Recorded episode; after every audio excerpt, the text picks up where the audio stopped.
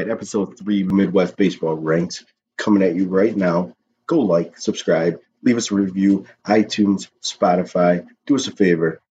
Go do that for us, please. That being said, here we go. Episode.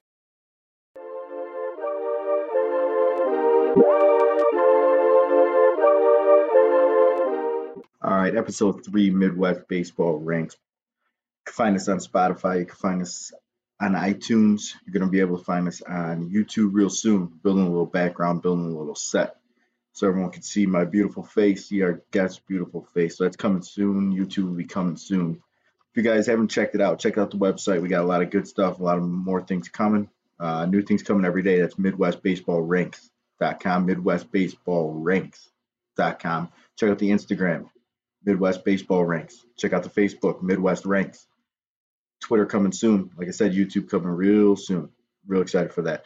Thanks for all that, you know, tuning in each and every week. First two episodes were uh, absolutely phenomenal. It's uh, it's it's really great to see everybody tuning in and enjoying the show, leaving feedback, reaching out to us, and uh, it, it, means a lot. It's uh, it, it shows that uh, you know people are interested in in hearing this. So we appreciate you all that uh, you know listened to the episode, liked it, subscribed, left a rating. We we appreciate it a lot more to come. And, you know, the more support we get from you, the better we can make this show. So continue to support it and, you know, let us know what you want to see. You want to see certain guests or you want to see different people, you want different interviews, or you want us to talk about something else, uh, let us know. We'll be we'll do our best to make that happen, but can't happen unless you uh, unless you reach out. So make sure you reach out. This episode, we're going to talk about some uh, Michigan rankings here, Michigan baseball. It's uh, I talked about this with with one of the guests already. Uh, Michigan baseball, travel baseball, is uh, it's a special state. It's uh, it's tough, top to bottom, one through ten. You know, in the state rankings, anyone can beat anyone on any given day. These are teams that just battle and battle and battle. And I give a lot of props to these Michigan teams because you look at their schedules and you look at their game changes and the tournaments you went to. Most of these teams are pretty competitive and going to these top tournaments, pretty much in every single age level. So, you know, not that other states aren't doing it, but it definitely stands out for Michigan. So a lot of a lot of compliments to Michigan there. It's uh it's showing what you guys want to be and what you guys are trying to do over there. So, like I said, most of the teams over there are battling it out at these top tournaments and each and every week. So their schedules are are tough. They're you know they're not just battling it out with these other top ranked teams in Michigan, but they're going to these other top tournaments in the Midwest and you know throughout the entire country. So um, like I said, Michigan is just it's a tough state. Uh, yeah, anyone can beat anyone, and I, I, truly mean that. But we're gonna go ahead and kick it off. We're gonna we're gonna go to uh, the 9U Michigan State rankings. We did, we did release our final 2021 state rankings a little bit back, but we're gonna go through them, uh, the top 10 for each age level, and we're gonna dive into some teams here and there. So I did want to give special shout outs to everyone. So you know, number one at uh, 9U, Better yet, let, us start from the back. Let's start. Let, us build the momentum up a little bit. Let's get some excitement going here. Let's start with number 10. I got LCB Legends at the 9U. Number 9, I got Legacy. Number 8, I got Midland Explorers.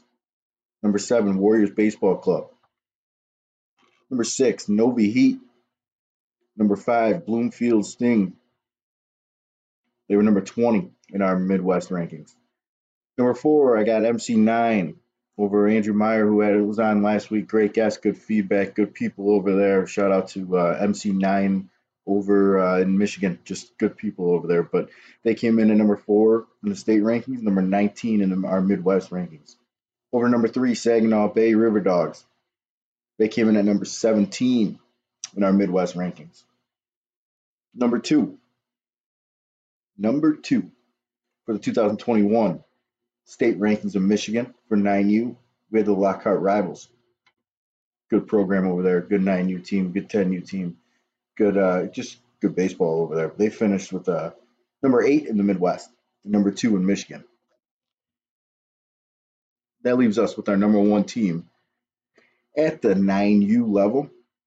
got Motor City Hit Dogs. I have got a feeling you're going to see and hear that name a little bit on this podcast, a little bit on the website wherever you go, you're going to see Motor City Hit Dogs. Just a, an unbelievable program, top to bottom, every age level. They finished number one in our state rankings in Michigan. They finished number one in our Midwest rankings for the 9U age level. And you go through their schedule, and this is what I'm talking about. This this schedule is unbelievable, top to bottom. Every week they're playing somebody.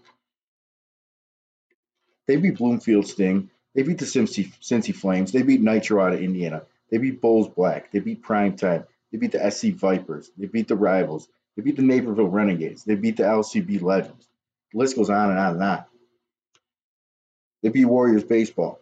They beat Saginaw Bay River Dogs. I mean, you're talking other top teams from not just Michigan, but you're talking about other top teams from these other states. You got you got Ohio on there. You got Indiana on there. You got you got Illinois on there. So they're going and beating these top teams each and every week. So shout out to you, Motor City Hit Dogs 9U. We all know you guys play a competitive schedule. So, um, you know, I still got to give that special shout out, though, because you guys are doing it each and every week. And that's what we want to see. And, you know, at the end of the day, records don't always mean everything. They don't.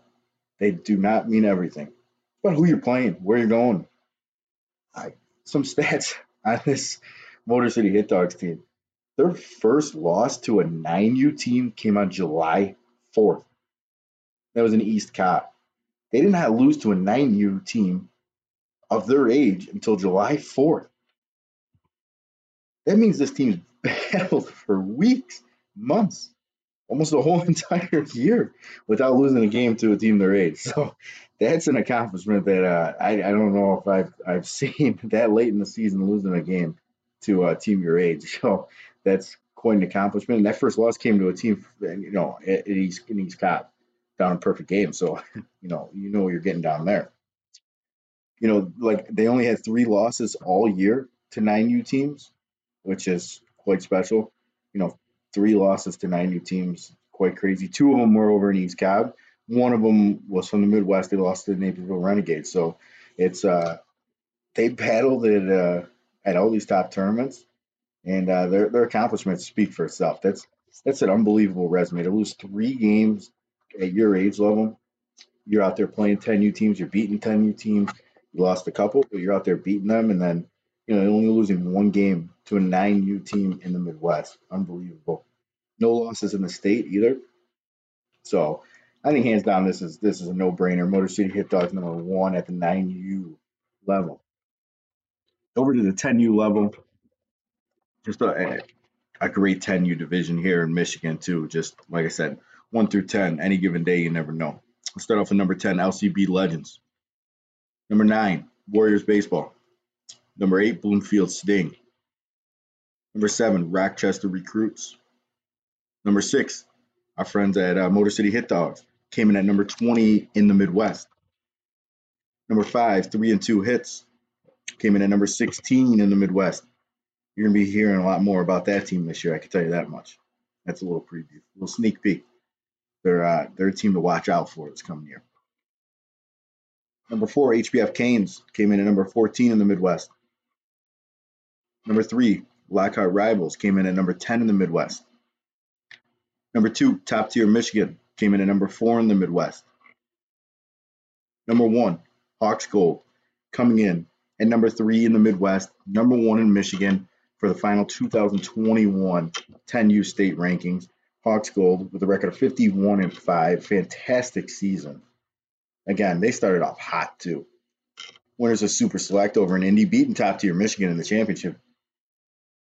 That just shows you right there how how tough this state is too. You go to the top tournament in in the Midwest, and uh, you got two teams squaring off in the championship from the same state. So that's a this is a special division, but let's go dive into Hawks Gold a little bit here with a record of 51 and 5.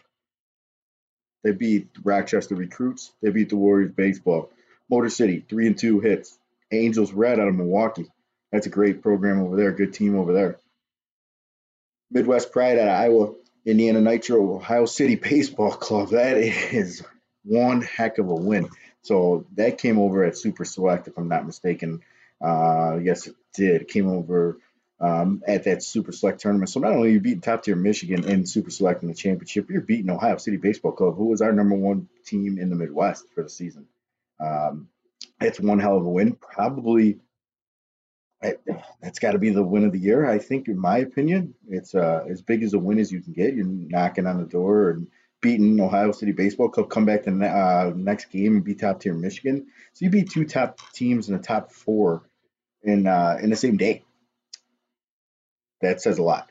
Uh, also beat Lockhart rivals, and uh, they finished number. You know, Hawks Gold finished number three in the Midwest. Just a you know well deserved um, ranking. That's no doubt about it. That's that's that's a tough resume. And you look at these other other teams too. You got top tier Michigan, who arguably had the best, if not the second best, uh, resume in the entire Midwest. It, they just had a strong resume, uh, very tough team. And then you got Lockhart Rivals, who beat top tier Michigan in at uh, TBR World Series, and they had a phenomenal year too. So you got three really, really strong teams that uh, any given day, those those are going to battle. But you know, I, I, give a lot of props to Hawks Gold, top tier Michigan. Um, you know, those type of teams. If you look at their schedule, I talked about it earlier. These schedules are tough. They want to play, they want to win, and they want to compete. They're not worried about their record at the end of the day. They're going to the top tournaments no matter what. So you know, take a look at these these team schedules. These are perfect examples of what you should be aiming for. You know, in order to get a good ranking, in order to have your team succeed in order to get to the next level, get your boys ready, get your get your boys and girls ready, and, and you know be prepared. So you know those are great examples of of what it takes to you know be in that top five in the Midwest. So congrats, Hawks Gold coming in at number one in the 10U level.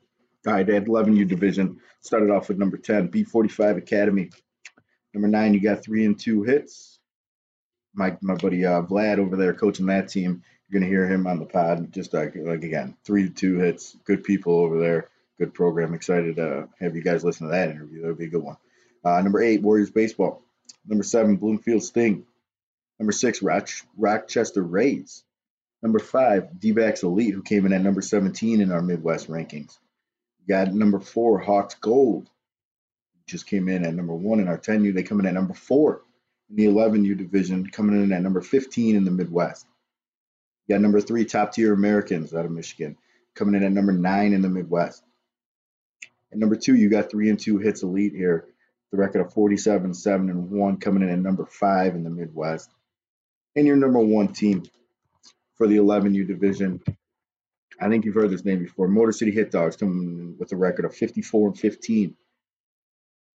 Big wins over Upper Deck out of Illinois, Naperville Renegades out of Illinois, Indiana Bulls, Nitro, Canes Midwest, D-backs Elite, Warriors, three and two hits they played a national schedule. well. You know, they have other top wins, you know, with the entire country. We're trying to keep it limited to, you know, this Midwest. The Midwest is our focus here. It's our, it's, it's our main thing here. So we're not going into wins that you may have had, you know, at, at East Cobb or Florida or wherever it may be. But, you know, you certainly deserve the credit. That's, that's for sure. And we are taking that into account. There's no doubt about it. But I'm not going to dive into it on this podcast. But, you know, they, they played a national schedule and this is a true national schedule. It's it's you're you're gone every weekend pretty much, and they're going out there competing. Phenomenal record. This 11U division is very very tough in the Midwest. It's it's it's a tough one. Uh, you you got five, six, seven, eight teams that are real strong, and you know they're just beat. You know, you look at their resume here. You know, not only the teams in Michigan are they beating, they're beating Upper Deck out of Illinois, Naperville out of Illinois. Naperville is one of the best teams in uh, in the Midwest for sure, if not the entire country. So you know, you, you got this strong team. Motor City Hit Dogs just keep bringing it each and every year. This 11U team is pretty special. I got to see them play a few times over in Indy last year, and this is a this is a tough team. They got pitchers, they got hitters, and uh, their pitchers are tough. They are tough on the mound. They're uh, they're bringing it each and every game. So um, well deserved that number one ranking. Motor City Hit Dogs for 11U division, 12U division. Michigan rankings here. I got number 10, Midland Explorers. Number 9, Top Tier. Number 8, Michigan Dogs. Number 7, Warriors Baseball. Number 6, Hawks Gold. Number 5, TaylorMade. That TaylorMade team was uh, a little combination of the kind of the same team that was in the Little League World Series, from my understanding. So, you know, pretty good team. We all got to see them play over on ESPN. Good, a good ball club over there, TaylorMade. Uh, number four, Michigan Rebels. Number three, Michigan Bulls. Number two, B45 Academy. And uh, let's kind of just circle back here. Hawks Gold came in at number 24 in the Midwest rankings. TaylorMade came in at number 23 in the Midwest rankings. Uh, Michigan Rebels number 22 in the Midwest rankings. Michigan Bulls number 18 in the Midwest rankings, and B45 Academy number 14 in the Midwest rankings. Leaving that up to your number one team. You didn't hear them yet, so you know they're coming in at number one. Motor City Hit Dogs with record 69, 10, and 1. So not only is this team number one in um, Michigan, they're number one in our Midwest rankings, and you know they played a national schedule just like that 11U team. This one is probably a little stronger in my opinion as far as the scheduling goes. It's and not that you can't go wrong with either, but this is this this is a, it's a, it's a grind for these kids, and you know they deserve it. They deserve to play at this level, and they're out going out there and doing it each and every weekend. So props to them. And you know when they're local, you look at their schedule, they're playing mostly up. Um, they're not they're not playing teams really their age. They're they're playing up for the most part from what we see. So uh, you know, perhaps this team going out there and again another team that just doesn't care about their record. They're they're worried about development. So Motor City Hit Dogs, number one in Michigan for the 12U division and number one in the Midwest. Top over to our 13U rankings. I got uh, number 10, Saginaw Bay River Dogs. Number 9, Muskegon Clippers. Number 8, 3 and 2 Hits Elite. Number 7, Arsenal Baseball. Number 6, D-backs Elite. Number 5, Michigan Bulls, who came in at number 24 in our Midwest rankings. Number 4, Diamonds Force, came in at number 22 in our Midwest rankings. Number 3, Motor City Hit Dogs, Tersky's team, coming in at number 21 in our Midwest rankings. And number 2, you got Motor City Hit Dogs Elite with a record of 57 9 and 4 coming in at number three in our Midwest rankings. And that leaves uh, your number one team for the 13U division in Michigan. You got Hawks Gold coming in with a record of 15 11, number two in our Midwest rankings. This is a tough one. Uh, it really was. This is a this is this is a tough age. Uh, Hawks Gold, Motor City Hit Dogs could have gone either way. Both teams very very tough. Both playing uh, some good competition there. But um, you know, Hawks Gold coming on with that number one ranking on, on 13U division, and you know it could go either way this year. I'm interested to see how that one goes. We got Hawks Gold and Motor City going to be battling it out. Um, you know Motor City is going to be ready, and you know Hawks are going to be ready. So I hope to see them, you know, square off, maybe play each other once or twice this year, and uh, looking forward to seeing those results. But uh, just a little recap here. Uh, I want to combine the teams here and how many teams in your organization were ranked in our top 10 for the state of Michigan. So your leader, it was uh, Motor City Hit Dogs, had six teams in the top 10 for our for our rankings. Six different teams in the organization. Hawks Gold had four different teams in uh, in the top ten rankings from their organization. Warriors baseball also had four. Shout out Warriors baseball also four. Three and two hits. They also have four. They run a great program over there. We know that. Top tier Michigan had three. No surprise there. That 10U, 11U team. Tough tough. Bloomfield also had three. Lockhart Rivals had two. Like I said, those those Lockhart Rivals teams, nine U, ten U team, uh, just good ball clubs, real real tough teams there. Uh, Saginaw Bay had two. Midland had two. LCB had two. D-backs Elite had two. B45 had two. Michigan Bulls had two. So it's pretty cool to see. You know, it's it's it's good organizations putting these teams in the in the rankings there, and you know, props to all you guys. Um, congratulations. It's you know, it's little things like this that go a long way. You're able to show how many teams you have ranked in your organization, and you know, uh, rankings aren't everything.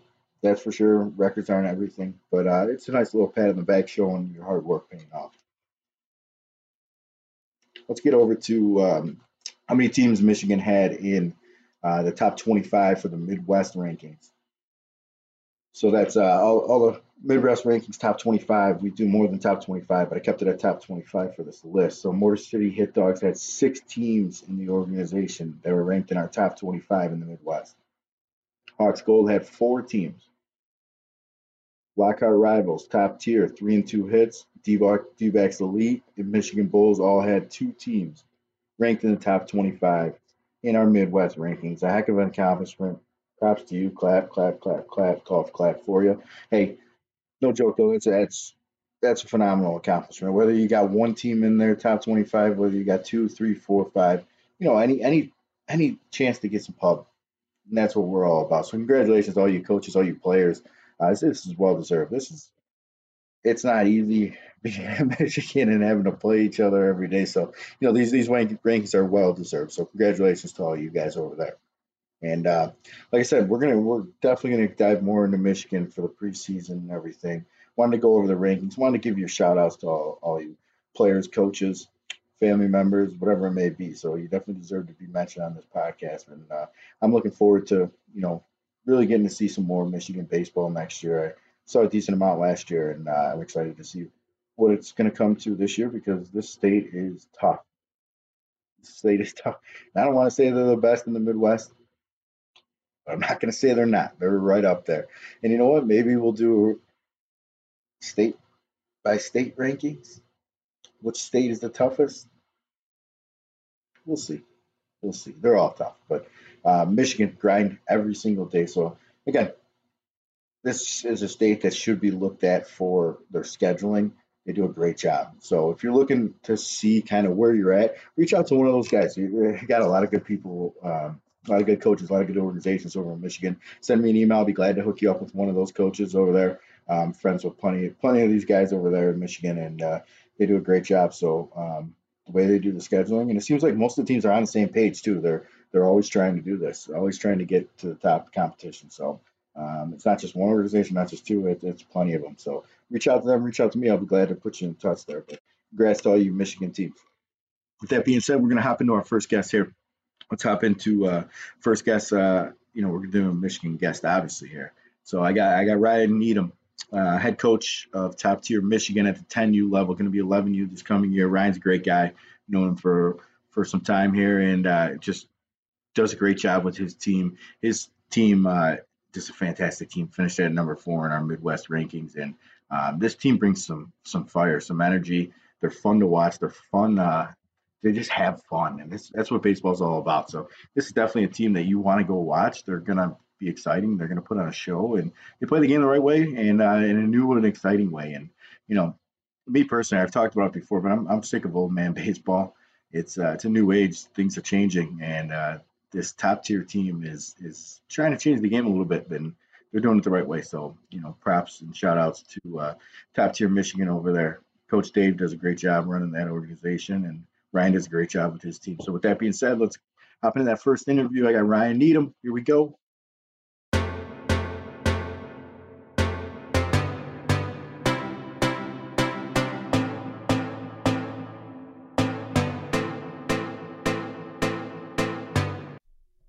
All right, everybody, welcome back. I have Ryan Needham from top tier Michigan, 10U team last year, going to be 11U this coming year. Ryan, thanks for joining the show.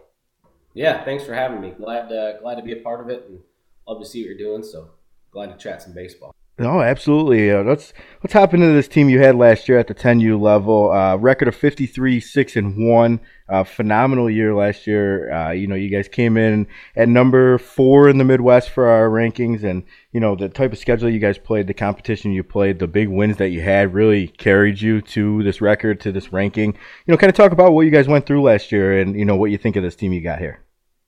Yeah, we. Uh, it was a fun year. We had a blast. We we we did we we won a lot of tournaments. We actually ended up playing a total of twelve tournaments last year, and we started the first tournament we played in. So we played in an indoor tournament over in Indiana um, in the March time frame, and then we finished in the end of July. So it was a uh, fun year. You know, I, I we look back on it, and it was you know we talk as coaches, and it was right. We had a really good season and we played. The record for me isn't.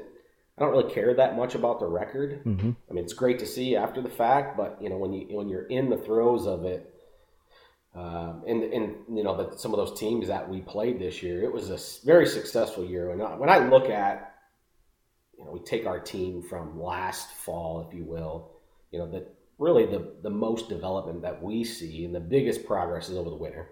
Um, so you look at where they were last November to where they are now, you know, that's a good indicator of us and, you know, us as coaches, are we doing the right things for these kids? And, uh, um, yeah, it was, it was a great year. We played a lot of tough tournaments and and we we had a ton of fun. I'm already excited for already excited for next year already as we you know as coaches are uh, in the thick of trying to figure out our schedules. But yeah, it was a very successful year all in all for us. Yeah, you talk about the schedule. I, you guys absolutely loaded schedule. Uh, you know, a couple that come to mind for me. You guys were over uh, at Super Select. You were at TBR. You were at um, the Border Wars tournament. You were at PBR Championship down in Indy. So the list goes on and on and on. And you know, you say it's not just about the record, and I agree with you 100%. But when you look at your schedule and then you follow it up with the record. So if you're looking at just the schedule, you're looking who you beat, and then you look at your final record, that really speaks volumes. Um, you know, talk about you know the fact that you guys want to challenge your kids and you're putting them in this turn these top tournaments each and every single weekend. Yeah, I mean that's that's our goal, right? And, and for these, when I think about how do we get these kids better, it's I want to put them in those situations. I would rather I tell my kids all the time, and I tell the parents all the time, I'd rather go lose to a team by a couple runs than go walk all over everybody, right? Mercy mercy teams that it's not helping it's not helping them develop in, in, in those situations. But yeah, I mean, when you look at it, we were we, we did a lot of traveling last year. Uh, so we started out right. We started out in the indoor tournament. We actually played a couple. There's some couple good teams over that way. The West Englewood Tigers was a, a really good yep. challenge for us. Uh, went down to Grand Park in that Survivor Series and played Bulls White, who's a really good team.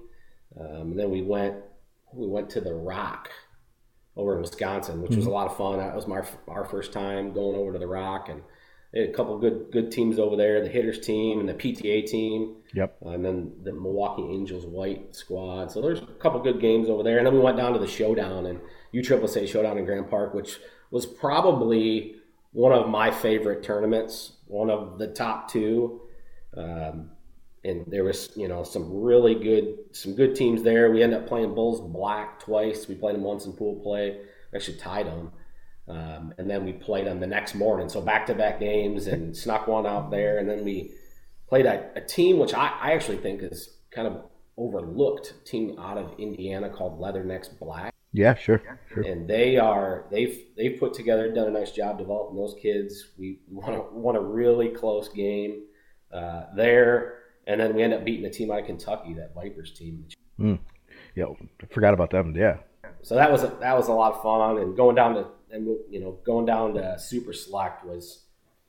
I wasn't sure, you know, at, at, this point in the season, I wasn't sure if we were in over our head or, or where we kind of stood, you know, as, as far as where do we rank and stack up against some of these really good teams. But the boys boys came out to play. There was, you know, there was a lot of really good teams in that tournament. When you when you think about like Ohio City, you know, Matt was on, yeah. on your podcast. You guys were the one of the only teams in the Midwest to take them down. You guys took them down in pool play there, so that's a huge win. You know, right out of the gate for you guys there. Yeah, we you know when we looked at that game, us coaches, we knew that was going to be an important game yeah. as far as as far as seeding goes for bracket play, and, and we played that game. And our kids knew, and our kids, you know, they follow each other on Instagram, so they knew mm-hmm. who, who Ohio City was. We you know, it's always good to see the kids making, you know, making friends on yeah. online. And so that was a that was a big game. We end up it was a close one. We ended up, we won nine six. Um, beat that three and two two team and um, I think the quarters and then played uh, Bulls Black again. We played those guys. Yeah, right. We played those guys a lot this last year, and, and I'm good buddies with Josh Loggins, coach there, and uh, I think that was actually our third time playing them for the season. And before the game, I remember at home plate, Josh was like, "I think third time's a charm." and uh, we ended up we ended up getting through that one. Then we uh, we were going to play the winner of Hawks Gold out of Michigan, who we hadn't played yet this year, right? And Ohio City. And Ohio City had them. It was on the field right next to us, and Ohio City had them. And Hawks Gold came back and snuck out a really good one. And then we end up losing to Hawks Gold. Um, I think that was our maybe our first loss. I think it was, yeah, first loss of the season. Yep. Yep. Yep. But that was, I mean, a kid named Paxton throwing for Hawks Gold really put it to us. They just they were better than us. We right. Didn't, we didn't hit, and they they had our number. So really good friends of ours, and so that was good. But that was a lot, really fun tournament. Then we went down to you had mentioned the Border Wars. Yeah. That was a, a really fun tournament. Yeah, talk about the start. You guys, I, I believe you. Did you guys go? You didn't win a game in pool play, if I'm not mistaken, right? We did not. Right. We, so we were we had traveled down. It was a Saturday, Sunday. It was Memorial Day, so it was a Saturday, Sunday, Monday tournament. Mm-hmm. And we uh, we traveled down late Friday night. Actually, took the kids to Louisville Slugger Museum, which was a lot of fun. Yeah. Uh, and we played we played Ohio Nationals first. It was our first game in pool play, and it was a real good battle back and forth. End up losing that one nine seven, I think. And then we played New Albany Lightning, really good team Good team, of yep. Indiana.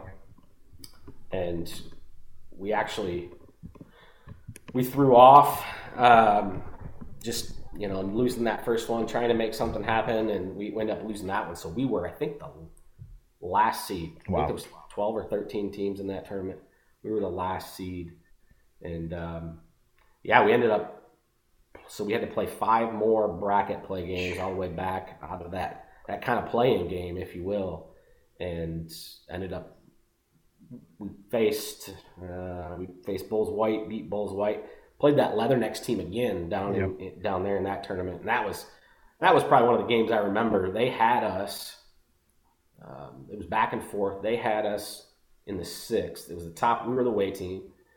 They had us beat. They were winning. I think six five in the sixth. Two outs. Nobody on base, and we managed to piece something together, scrape across across two runs, and Wow. shut them down in the sixth to win that game. Wow.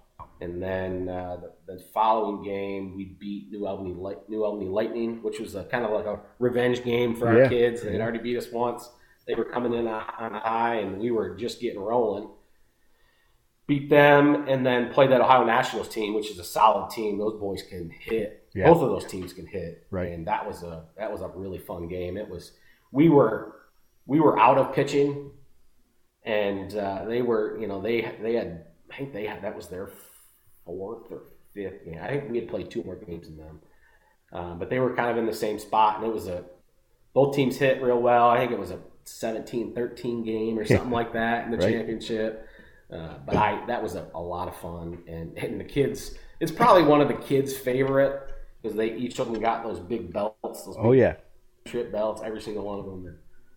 So that was a, a really memorable. Yes, I mean not only you know winning four or five games in one day, but you're doing it against top competition. So I mean, you're talking uh, Indiana Bulls White, you're talking New Albany, you're talking Ohio Nationals. I mean, those aren't easy games. So to to, to beat anybody four you know four games in a row on a Sunday is tough to do, but to beat four top teams like that in a row to win a championship, that's that's tough to do. So I think that was kind of the that you know, and that was I think it was a week or two after Super Select, somewhere around there. So to me, that was after those two tournaments. Everyone's thinking, you know, top tier, they're legit. You know, they just went back to back tournaments here, went to the championship in both of them, and two of the you know best tournaments in the Midwest in the entire year. So for for me, that was like, you know, these guys are for real. They might be the best team in the Midwest, and I think that's where you guys really took off. Yeah, it, it was definitely a grind. We were we were grinding it out, and we had you know we spent a ton of time last fall and this winter just with working on on conditioning with these kids, right? And we knew it was going to be tough. You get into the you get into the, some of those summer months um, where it's 90 degrees and uh, you're down in those close games, and you know we, we try to try to focus on that a lot and just just the mental aspect of the game for our kids. Right, we, our kids could have folded in that Leathernecks game, Yeah. and we're down in the sixth inning. But you know they've they've learned to play in those those tough situations, those tough games, uh, and it really helped us. Right, I think playing playing those tougher teams along the way got us prepared for for some of those tournaments. And um, yeah, it was you know it was a grind. You know, there's times where you know those first couple games you're like, oh man, right? We're we're sitting 0 and 2. We got a long haul to go. How do we piece this together? But Yeah. you know, just staying positive for them, right? We're mentors for them, and they see us getting down, and they kind of you know they'll try to follow. So we got to you know be good good good leaders as coaches in the dugout as well. Um, and, and stay positive for them, and really just encourage them to go out and one win every pitch, right? That's what we Yeah. tell our kids. We're just going to go out there and we're going to try and win every pitch and see what happens, and that's what they did. No, and I agree, and that's what you guys did all year long. You know, talk about this coming year. Are you guys headed back to these top tournaments? Um, I saw you guys are signed. Are you guys signed up for Travel Ball Select, the World Series over there? You know, we're we're actually most likely not going to be able to play in that. Okay. Rick, and uh, it was on my kind of bucket list to do this year. Yeah. Uh, but we have some kids going down to Perfect Game World Series, and we got a kid or two that'll be playing in uh, the Futures event this year down in North Carolina. Oh, again. okay. So Same weekend, yeah. most likely not going to work out. But yeah, I mean, we're gonna. Our plan is we're gonna. We have ten or eleven weekends that we have scheduled for next year, um, and we're gonna do a lot of those same tournaments. I think we're gonna start in over in uh, the Legacy Center over near Detroit area Mhm. in Brighton. There's a lot. I mean, there's a lot of really good baseball in Michigan. A Yeah. lot of the, Oh, yeah. you a lot of the. When you look at those top six, seven teams, they are all very, very competitive, and a lot of them are playing there. We're going to go back down to the Grand Park Showdown um, and play in that one, and then we have a couple fill-in weekends. You know, when I look at piecing this schedule together, uh, I love to travel. I'm not a huge hotel fan, but I love to travel to go Sure. play a lot of great teams. Yeah. But I also we also got to think of you know there's a lot of I know from our team there's a lot of grandparents that love to come watch these kids to try and stay local a little bit. But we're gonna go back to Super Select. We're signed up to that in that one. That one's I think there's 13 teams already registered for that Yeah, one. it's It's gonna loaded already. Yeah, it's it's absolutely loaded already. I looked at it the other day. It's it's crazy. Um, we're going to go back. Our plan is to go back down to the Border Wars tournament. I think the Nationals are there. We're going to go play in there and hopefully get a couple of these top teams signed up and it draws some some other talent. Yeah. Um, and then the PBR World Series, we're going to our plan is to go back to that one, and then potentially that last that middle of July weekend. I saw uh, Grand Park's going to do a World Series this year, and Yeah. um, so we might we might go try and make it down back down to that when we're playing a, a game day does a national championships up here in um, Grand Rapids at the which was the Art Van complex, which is really nice. We might go play in that one. So yeah, we you know we're we have registered for about half of our tournaments. Sure. The other ones are, are we have the dates selected that work. We're just trying to wait and see who signs up, and I don't want to be the first one. I just kind of try and talk to other coaches, trying to build those relationships and see where people are going and who's signing up and finalizing that way. Yeah, that's what it's all about, and that's what we're kind of doing here. Every coach we kind of talk to, we're we're throwing out there, you know, where other people may be going, and you know, the more coaches I talk to, they're saying the same thing. Hey, you know, when you talk to such and such and such and such, let me know where they're going because we want to go there too. So, you know, yeah, I love that. You know, continue to communicate with with me and let me know where you guys are going. I'll let other people know. So, no, that's great. Um, the one thing I wanted to talk about with your team, your team is. Uh, is, is got some special characters on the team. You guys have a lot of swag on this team, and I talk about on this podcast how important it is to to have fun at this age and to you know act like Fernando Tatis Jr. or Tim Anderson, these guys that are having fun out there. And your team really does that, man, and and I I love that personally. So kind of talk about that. Is this the is this just the way these kids are, or do you guys help bring that out in them? But these these kids have fun on the field. Yeah, they, they do have a lot of fun, both in the field and in the dugout. Sometimes it's sometimes I just kind of put my head down and they're dancing around in there. Uh, you know, we I, I don't teach that. We encourage them to have a good time Sure. and to be themselves and, and and really just to kind of play loose. I've seen, you know, this is this will be my fifth year coaching. And you know, if kids are are playing tight, you never really get the best out of them. So Right. so playing loose, having a good time, they love to listen to music and there's a couple songs that they all get up and start dancing to. But you know there's there is a they know when and they can they can kind of tune it back or tone it back when Sure. when when need be. But yeah yeah they're we like to get down to business right? We work really really hard all winter long. We i mentioned it earlier we spend we did an eight week program this winter just in a classroom with our kids uh, about the mental aspect of the baseball game. And it's Love you know baseball is really a losing man's game. It's tough. And especially with these younger kids they can they can turn that into a negative and get on this this downward spiral if if they let it. So we you know we spent an hour every wednesday going through the mental aspect and and uh, you know it's about obviously baseball is about having fun right? I want these kids to have fun I want them to enjoy coming to practice. I want them to enjoy looking forward to the tournaments, and and we have that group of kids.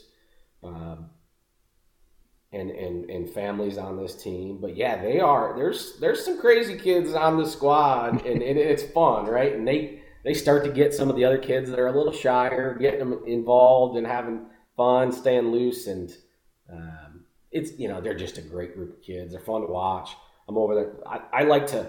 There's there's there's been times where I'll take the coin flip right? And I'll I'll pick getting farthest away from the kids, whether that's home or away. right. Because sometimes I can't hear, I can't focus on coaching right. and call plays. So uh, Tyrone, Tyrone, the assistant coach, he, he always gives me a, a, a, little good laugh every now and then. If I pick if I pick away because we're on the third base line, I want to go over to first base. He's like, "What are you doing?" I'm like, "You handle them today." But uh, right. No, they you know they they they know when to tune it back and. Um, you know, we let them have fun. There's a lot of fun games we play through the winter, little competitive games that we do with them, and just kind of just keep them loose. And yeah, if I wish I could teach that. Yeah, right. I probably, I probably wouldn't be where I'm at. no, I, I, I, love it personally. It's uh, for those of you that have not seen the way this team plays, they bring the energy, and, and like you said, they know when to tune it down. You know, if, if the game's not going their way, they're not out there, you know, celebrating a hit if they're down six six nothing, whatever that may be. Um, but you know, they're gonna celebrate success. You guys celebrate that success, and, and you guys as coaches make sure they're ready to play. So uh, this game is about fun, especially at this age. You know, there's uh, you know, the college coaches are going to be coming in a few years, but right now, let these kids have fun and enjoy the moment. So, you know, I, I appreciate the way you guys do things there, and um, I hope it continues. And I don't know if you'll be able to stop those kids, anyways, even if you don't want it to continue. no, I don't think I have an option there. It's gonna, it's gonna, it's gonna continue whether I like it or not. Right. but you know, it's kind of the new day, right? New right. day and age, and it's it's different from when from when we were playing ball. Yep. Um, but yeah, it's it's it, it's fun to watch. You know, we I think another thing that helps us is we we have a really good well last year a really good 11U team, 12U this year. Sure. We have some good battles with them through the winter time, the springtime, and uh, they got a great group of kids there. And they when we're at the when we're at the similar tournaments, they'll come into our dugout and help help cheer us on, and our kids will go into their dugout and help cheer them on, just to kind of keep that motivation and spirit up, which is which is great, and uh, just trying to build a good culture here. Yeah, no, it makes sense. And you know, you talk about that gonna be 12U team, also a really good team. Do you guys train together in the off season at all, or is it completely separate? Last year we did. Okay. We, we, we trained with them. We would do a, a, lot of our individual stuff separate, but come uh, come the day that we get on the field, uh, we do a lot of work with them. When we're taking kind of reps, we, we work with them. Right, we want we want our kids. Um, to be challenged, and those kids challenged us. Right, mm-hmm. you, you, got you know somebody at sh- at shortstop who's really you know is pushing the younger kids on our team. We're pushing them, but yeah, we spent quite a bit of time last year training with them. We actually when we got outdoors, obviously in Michigan you can usually get outdoors about end of March, beginning of April time.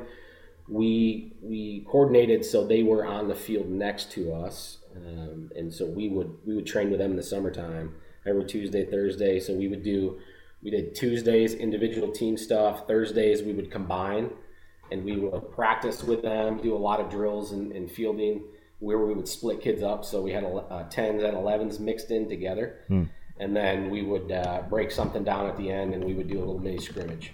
No, that makes sense, and you could tell it translates over because of the maturity that these kids have on the field, and and and the the way they train themselves. Everything that they do is, uh, you know, it's it comes from this. It comes working with older kids and getting the support from the older kids. So that's why I asked that question because I could kind of tell that it's coming from somewhere else, and I think it's you know that those older kids kind of helping push that, drive that.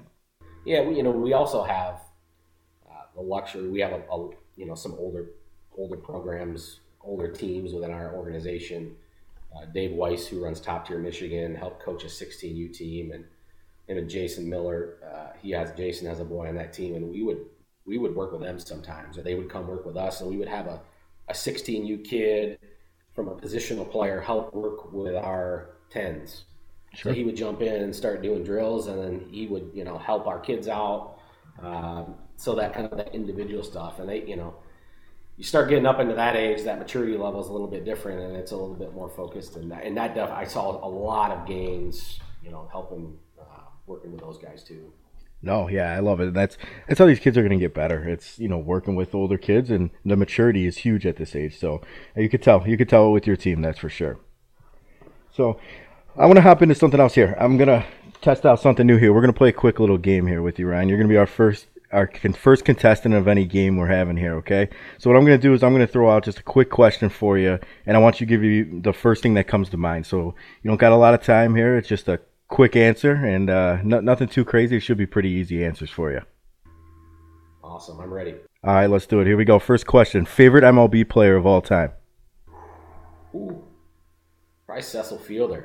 Oh, wow! I was not expecting that answer. That's a great answer. I love that one. Yeah, he was. He was. uh He was one of my faves. Could stick it and play first. And I, you know, the other, the other, the other guy that came to mind is Derek Jeter. Sure. Uh, Jeter's from our hometown here in Kalamazoo. Did, did a ton with our area. But yeah, I would say my first, my first, first guy was Cecil. Yeah.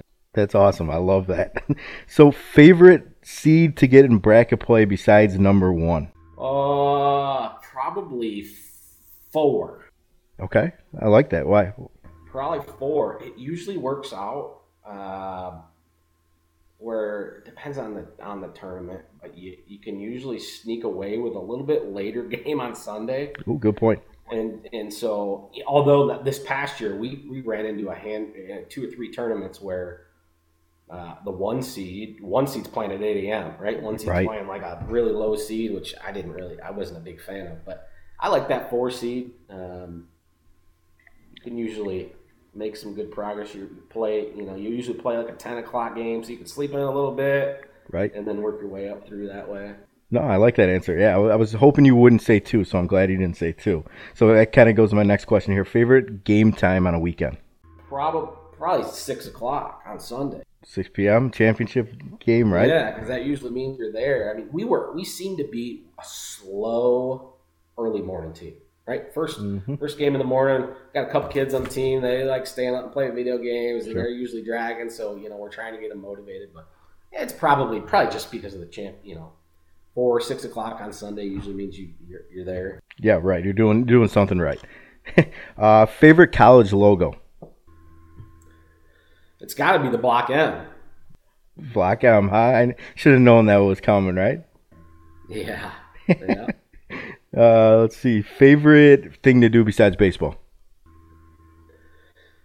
oh, probably deer hunt. Nice.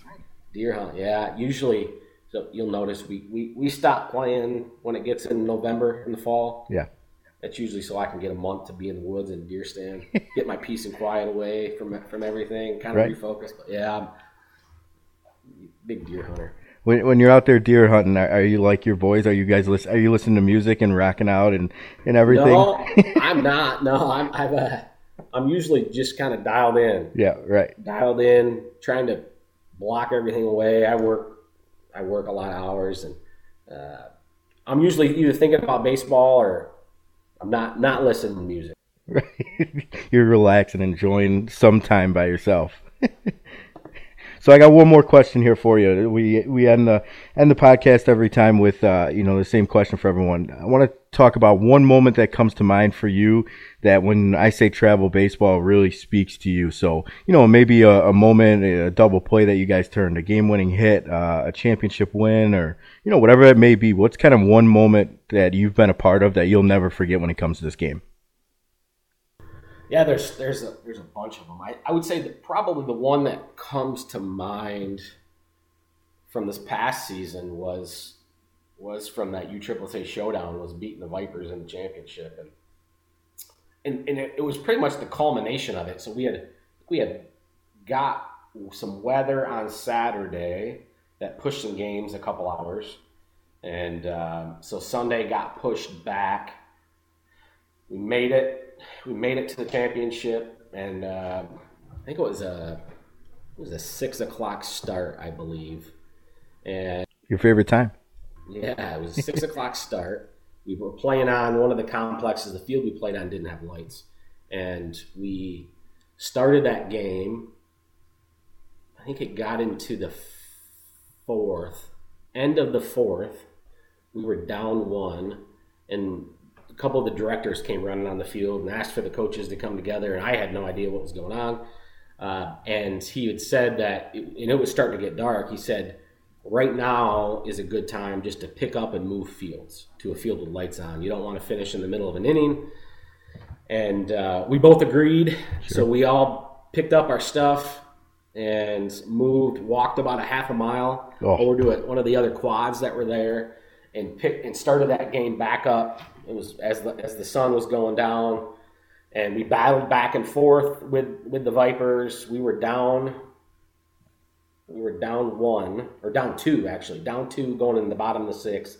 We had our ten hitter up, and uh, he, you know, we he got on. We got a couple other good clutch hits, and ended up uh, walking it off in the bottom of the sixth to beat the Vipers. Really, really wow. good team in Kentucky, and uh, so that I think was a kind of a crazy moment and fun moment all at all at once. Right a lot of emotions for that one. Yeah, like you said, that Vipers team, you know, phenomenal team. They got a couple, you know, one or two true aces on that team too. So that's a great win, and um, you know, it was early for you guys too. And like I said, those first couple tournaments, that really put you guys on the map. Not that you weren't on the map, but that really said, you know, this this team is the real deal. And uh, you know, it starts with that big win over the Vipers right there. Yeah, yeah, that was a big. That was kind of a pivotal part in, in our season, really. I mean, you look right. at you know, we played some good teams, but not really a good con, really the great contest we were looking for. And you know, I, I, I was just happy to be in that game at that point. Sure. kids to for the kids to battle, battle back, and uh, we actually built some good relationships with Hammonds, the coach of that Vipers mm-hmm. team. After that, and uh, we still chat about where they're going and where we're going, and you know, how do we kind of pair something up and work, you know, work on going to some of the same tournaments. So yeah, it's amazing the relationships you build. Um, throughout the you know just coaching in, in, in, this sport and you meet a ton of awesome people and learn right just being a, a learn a steward of the game right you know i i think we, we talk about it a lot within our organization about as coaches right how do we develop ourselves as coaches mm. yep. and uh, whether that's classroom courses or, or learning new things uh, but I think that's the most important, right? The game's changing, and and uh, a lot of things are saying. But how do we how do we get better as coaches so that we can you know teach some of the new ways in this game? So yeah, no, that makes sense. We all talk about player development. We need the coach development too. So that's that's a good point. That's a great point.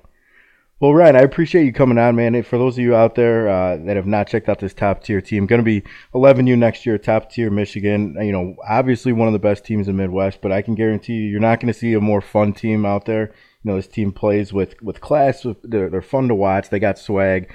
They play hard. So, you know, those of you that haven't seen them, make sure you check them out this year. But Ryan, we wish you the best this coming season, and I'm excited to watch you guys play. That's for sure. Yeah, thanks, Jim. Thanks for having me on, and uh, looking forward to, to following you through throughout the course of next year. And I'm sure we'll see you around. No, I appreciate it, Ryan. Yeah, thanks for having us.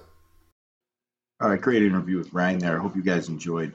Uh, another great person in uh, in this baseball game here in, in travel baseball. And, you know, we need more of that. So um, Ryan does a great job with his team, and hope you guys enjoyed that interview as much as I did. Um, love that new game I'm playing. I'm gonna be throwing in some new games there more often, and uh, fun to see. Uh, you know, last week we talked with Rick over with uh, Travel Ball Select and his tournament, which, uh, you know, one of the top tournaments in the in the entire country. Just it's, looked at it again today, and uh, you got a couple more top teams hopping in. It's uh, it's going to be a special one. But I want to kind of hop into another top tournament, deep dive into it, and you know, this this one's I don't know. How, I told you this last week. I don't know how many teams they're taking, but uh, Super Select over in in Westfield for for uh, bullpen tournaments is is extremely loaded. The 9U teams already got 10, 10 teams, 10, 10 U's got 19 teams, 11 U's got 20 teams, 12 U's got 27, 13 U's got 31, and 14 U's got 28. So if you're not in that one, you may want to get in it ASAP. Uh, I don't know how many teams they're taking, but let's dive into it a little bit. And 9U, you got uh, a couple of Kansas City Sparks teams out of Illinois. You got Gem City Throwbacks out of Dayton. You got Indiana Bulls, obviously black and white. Uh, you got Motor City Hit Dogs. You got the Upper Deck Cougars. So 9U should be pretty uh, pretty good one. We those 9U rankings. We'll probably get the first set out probably sometime in uh, I don't know maybe maybe after this tournament would be a great time to you know put those incoming 9U rankings out for the first time. So Um, top over to the 10U division. This one's uh, pretty loaded, as you would expect. Um, and I'm just going through the teams that are in the Midwest too. So you got a couple teams from Kentucky and um, some states that we don't cover, but for the Midwest here, um, you got the Kansas City Sparks out of Illinois. You got Flash out of Indiana, real good team over there. You got uh, Hit Dogs out of Ohio, uh, both black, both white. Missouri Gators, uh, Motor City Hit Dogs, both teams. You got Leonard's team and you got Hall's team, Naperville Renegades. Uh, Motor City Hit Dogs and Naperville Renegades squared off in that championship last year. Unbelievable. I think it was a 2019 final or something. Um, and no, not the year 2019. Uh, it was 2021 final, but the score was 2019. I, I, was watching that game for a little bit. An un- unbelievable game. Two fantastic teams. Uh, they like to hit the ball. And uh, I think they squared off maybe once other uh, throughout the year. So now you may see a rematch of that championship there. Naperville Motor City Hit Dogs and um, you got Springboro Panthers out of Ohio, uh, Upper Arlington Gold out of Ohio. Shout out Nate. Um, Nate was on the show last week. Does a great job with his program over at Upper Arlington Gold there. Uh, 11U. Check out that 11U. Uh, three and two hits elite. Uh, Bartlett Rebels out of Illinois. You got Kansas City Sparks out of Illinois. You got uh, the Las Vegas Warriors out of Michigan uh, Flash Baseball at Indiana, Gem City Throwbacks out of Ohio, uh, Hitters Baseball out of Wisconsin, uh, Bulls Black, Indiana Nitro, Motor City Hit Dogs, Naperville Renegades, Ohio City Baseball Club. Shout out Ohio City Baseball Club, Matt Retton over there. Matt, we ready for your team, ready to watch you guys play again. Number one team in uh, our final Midwest rankings was on the show, episode one. Can't wait to see that team. Ohio Nationals, another top five team in the Midwest. Phenom out of Illinois. That's a team to watch out for. Phenom, Illinois. Uh, don't be surprised if you see them one two in Illinois by the end of the year. Uh, one two three. That's for for sure. This team is uh, it's a tough team, and you know they're gearing up that schedule. So I'm interested to see see them uh, out in Super Select. You got PTA out of Wisconsin. Uh, top tier Michigan. We talked about them already. And then you got Upper Deck Cougars out of Illinois. That's a loaded, loaded, loaded 11U division. Uh, I almost lost my breath just naming off those top teams. It's a, it's unbelievable. It's you know, you talk about Rick's tournament, and Rick does a fantastic job, and you know he he's he's got a little less teams here, but you just it's in this tournament is something special too. I, I can't wait to be at this one. Uh, let's hop over to the 12U division. Uh, you got the Saginaw Bay River Dogs. You got uh, Canes Midwest. You got Sparks O'Neill out of uh, Illinois. Gem City Throwbacks. You got GRB out of Wisconsin. Uh, got Indiana Bulls, obviously. You got Nitro. You got Lake County Lightning, Motor City Hit Dogs. You got both of those teams. You got Naperville Renegades. Oaklawn Lightning. Shout out Oaklawn Lightning in Illinois, making uh, making a presence over there in Indy. I'm excited to see that team step it up here and see what they got. Uh, you got the Ohio Hit Dogs. Uh, TBSA Indians, former Central Illinois Force team out of Illinois. Tough team, good pitching over there. Um, top tier out of Illinois. You got top tier out of Michigan. And uh, you got the Upper Deck Cougars out of Michigan. Um, again, this, this, gosh, man, this 12U division is loaded too. It's, uh, God, I'm, again, I'm losing my breath just uh, trying to name these teams. So, top over the 13U division, Canes Midwest, Kansas City Sparks out of Illinois. Uh, a couple of those teams. You got Chicago Elite, Cincy Flames, Dayton Sting.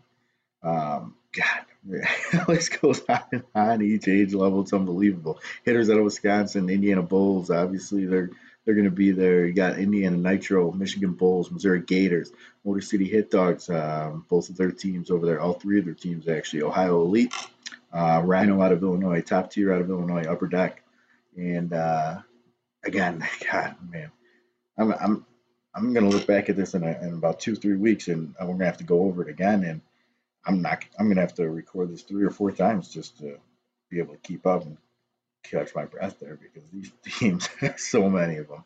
Hop over the 14U division there. 14U division got Indiana Bulls. You got Bloomington Renegades out of Illinois, Canes Midwest, uh, Chicago Elite.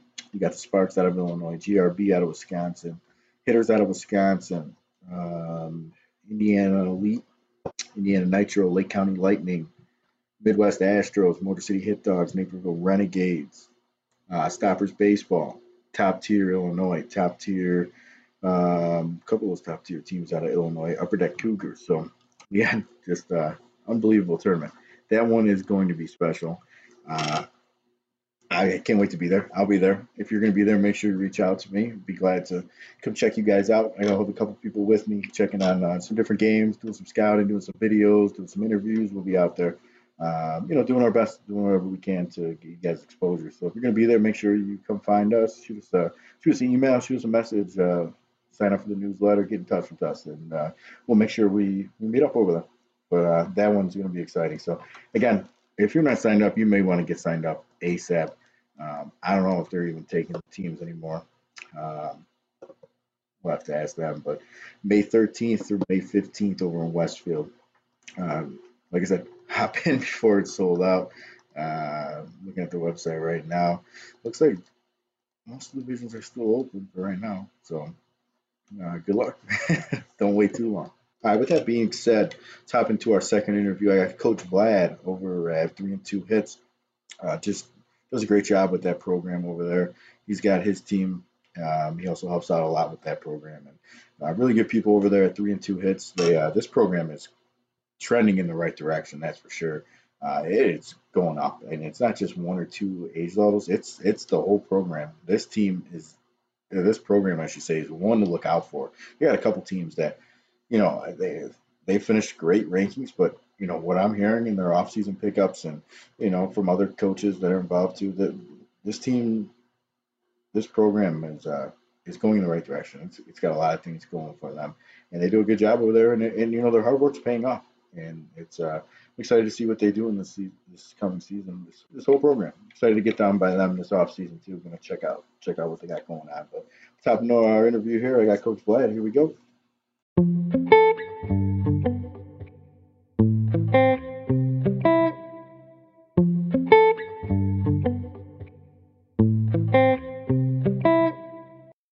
All right, everybody, welcome back. I got Vlad Stojkovic over from Three and Two Hits out of Michigan. Vlad, what's going on, my man? Uh, not much. How you doing, Jim? I'm doing good. I appreciate you hopping on with us, and uh, you know, want to talk about this uh, program you guys got going over in Michigan. Three and Two Hits. Um, you know, a, a, a, team teams at every age level that are just climbing the charts. Um, good things I'm hearing all over. You know, kind of talk about this program. You know, the, the growth you guys are having, and and you know where you guys are headed right now. Uh, yeah, well, uh, it, it, all uh, reflects on uh, on the present owner, Rob Stevenson. He's uh, been a big uh, influence on all, all, the teams in the organization. He he does his part is trying to help develop the kids, and we just you know he leads, but you know he leads the program, and, and we, we, follow. So Rob's turned into a uh, very good friend of mine, somebody who I talk to on a daily basis. So he he's been a big influence on uh, uh, on my team, but uh, he's been a big influence on other other teams in the program as well. Yeah, you talk about Rob, and I've gotten to know Rob a little bit and talking with him. To me, it seems like Rob's got the right mentality in, in wanting to win and do it the right way and grow um, and develop these players and, and go and play the best. So um, I imagine that's kind of what he preaches. And how is it, how important is that to the kids in the program? Oh, uh, very important. Uh, I, I, think the thing that with with Rob is, uh, it, it, for him it's passion, and you know, he, he when he looks to bring in uh, teams uh, or teams or coaches into the organization, you know, I think passion is the number one thing, and uh, we're fortunate because we have a very uh, big group of coaches that are very passionate about uh, developing and, and, obviously succeeding, and so I mean, it's it's turned to you know a, like a fraternity with with all of us you know, uh, coaches. You know, I mean, I'm I'm friends with coaches at the nine U. Uh, uh, obviously, my age group, Rob's team, 13, 15, 14, 15.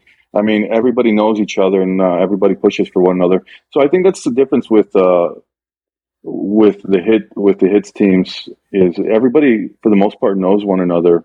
And uh, I mean, you know, case in point, you know, when you walk into a winter winter practice, there's th- three teams going at one time, and and then obviously uh, there's three teams before you, and then there's three teams after you. So everybody runs into each other, and uh, you know you form all these relationships. But yeah, Rob's influence uh, for for all the teams, and uh, you know he's very structured. So it's uh, like I said, I, have I've been there four years, and it's uh, it's been a great experience. Yeah, and it's important. And I, I talked about this with Ryan over at Top Tier Michigan and talking about, you know, working with the different teams in your program, you really fuels these kids and wants them to, you know, do big things. So being around different teams and, and you got a program like yours that every age level is, is solid. You know, they're good, top of the rankings every every single age. So, you know, being able to push those kids to the next level and, you know, want to do good for each other and looking up to one another, uh, I think that's extremely important. So, I, you know, I credit you guys for, you know, bringing that family feel to the to the to the program, and that that's that's kind of what I'm I'm guessing from this. Is it's a true family feel from it. Oh, absolutely, and you know, I I think you know, to be honest with you, it, it hits. We have a hits versus everybody mentality. So I mean, everybody uh, we always walk in uh, trying to prove ourselves, and uh, you know the re- results have shown. I mean, with the like you just said, a lot of the, a lot of the teams in all the age groups are, are ranked. So, and you know what? Uh, and we're fortunate. There's a lot of teams uh, in um, uh, multiple teams in in every age group that, uh, in my opinion, should be ranked just because uh, I see how hard they work and they have the results. So hopefully uh, this year uh, there'll be more teams popping up in the rankings. Not you know not just one team at an age group. Let's kind of hop into uh, the next thing here. Talk about your team. So, head coach of the 11U team last year, um, going to be 12 year 12U this year, correct? Yes, sir. Talk about kind of the year you guys had. Looks like you guys had a pretty good season. Um, you know, some good wins and you know played some good competition. Talk about the you know the season that you guys had. Uh, uh very proud of the uh, the season we had last year. I I, I, I I'd like to think we we caught a lot of people off uh, off guard. We uh, we had some uh, we had some uh, big additions uh, the past off season, and uh, you know, we started changing our, our team dynamic where, where you turned into more of a pitching and defense team. So, you know, adding the, uh, uh, some top of the rotation arms, uh, really, uh, helped, uh, build our, our, our, our team, uh, that, that made us improve the way we did. So, so I think it really started with the, the, the additions on the team in the previous year. They improved as well. So uh, we're very proud, uh, you know, and like you said, you know, you know, it all starts with, uh, you know, from the development when we started in uh, last winter. So uh, we continue to improve, and uh, and it kind of it kind of just uh, carried over the, the, the entire season. So yeah, very proud, and uh, I, I, think for me, uh, there's there's so many uh, highlights to it, but uh, you know, we played a you know USSSA heavy uh, tournament schedule and uh, to uh, win a uh, ring for win the points uh, championship ring was a was a validation, you know, to show that all the hard work was rewarded at the end. You know, we had no no tournaments off, high level competition every week, and to still win a points ring, I, I think was a, a tremendous tremendous accomplishment. Yeah, I completely agree. That's that's a that's a good end of the season thing to get those rings. You know, it comes a little bit after the season too, so it's like a good reminder of you know the season that you had, but also something that's you know a little bit after the season. So it's going to be able to push you towards that next season. And, and like you said, that's that's that's where it all begins is that off season. So you know, what do you guys what do you guys doing this off season? Getting getting ready and gearing up. Any any big pickups or anything for you? Uh, yeah, we we actually you know it's you know obviously last year we had a good year, but. uh you know, like I mentioned, you know, pitching's uh, pitching at this level is very imp- is the name of the game. Uh, you know, there, there's everybody has uh, you know t- two, three, four, five bats, but you know we try to uh, go the other way and, and, and, continue to add to our pitching staff. Uh, we added uh, three kids nice. that are uh, I'd probably pencil them in, you know, top five top five arms on our team, and then last year, like I said, we were mostly pitching and defense, so we added some uh, some uh, some offense as well. But I, I, think the thing that helps with the the way the roster is structured is we have a lot of versatility. We have a lot of guys that can play uh, infield or outfield. Uh, you know, so you know multiple positions is very important, especially you know depending on who's pitching and. You know, I, I always tell the parents, you know, coming in, you know, ideally you, you'd love for each kid to be developed in multiple, you know, multiple positions. Because when you get to the high school level, you know, uh, a high school coach is not going to ask you what position uh, they're not going to like if they if you mention, well, I play shortstop. Well, what else do you play? Well, I, I play shortstop. So for us, you know, we, we definitely work on uh, uh, working out kids at multiple positions, and hopefully that uh, that aids their development uh, going into high school and beyond. No, I love it. And, and you, you you made a comment about, you know, your team kind of flying under the radar. I'm going to be honest with you here. I don't think you guys are flying under the radar anymore when it comes to your team or any team in this program because this program is going in the right direction. People are talking about it. And I'm, I'm, I'm hearing, you know, through the grapevines that you guys are getting some good pickups, big pickups for you. So, you know, eh, that's that's great for you guys and excelling this organization um, in the right direction and uh, kids wanting to come play for you guys. And um, you know talk about this how it is competing in michigan because michigan is a tough state. You know i mentioned it earlier in the podcast saying you know it might be the toughest in in all the midwest you know top to bottom any given day anyone could beat anyone. So you know recruiting helps and everything and, and the off season helps too. But you know why are kids coming to you guys? And and, and you know what, uh, yeah. what do you think?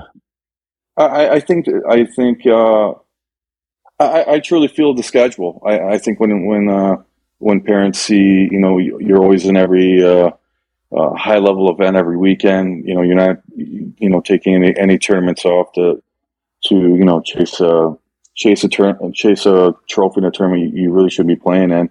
Uh, I, I, think uh, people saw what we were doing, and uh, and like I said, you know, to to being a points champion, I thought was a uh, was big for for for my team just because it's it's a whole body of work. So yeah, definitely people notice it, but I, I, I think we we were under the radar.